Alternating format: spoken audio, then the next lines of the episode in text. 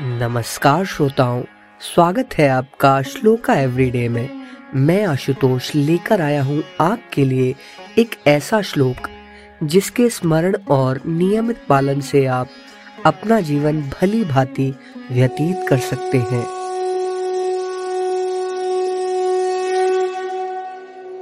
मन सा चिंतितम कार्य वाचानेव प्रकाशयेतः, मन्त्रेण रक्षयेदं गूढं, कार्याचापि नियोजयेतः। अर्थात, मन में सोचे हुए कार्य को मुँह से बाहर नहीं निकालना चाहिए।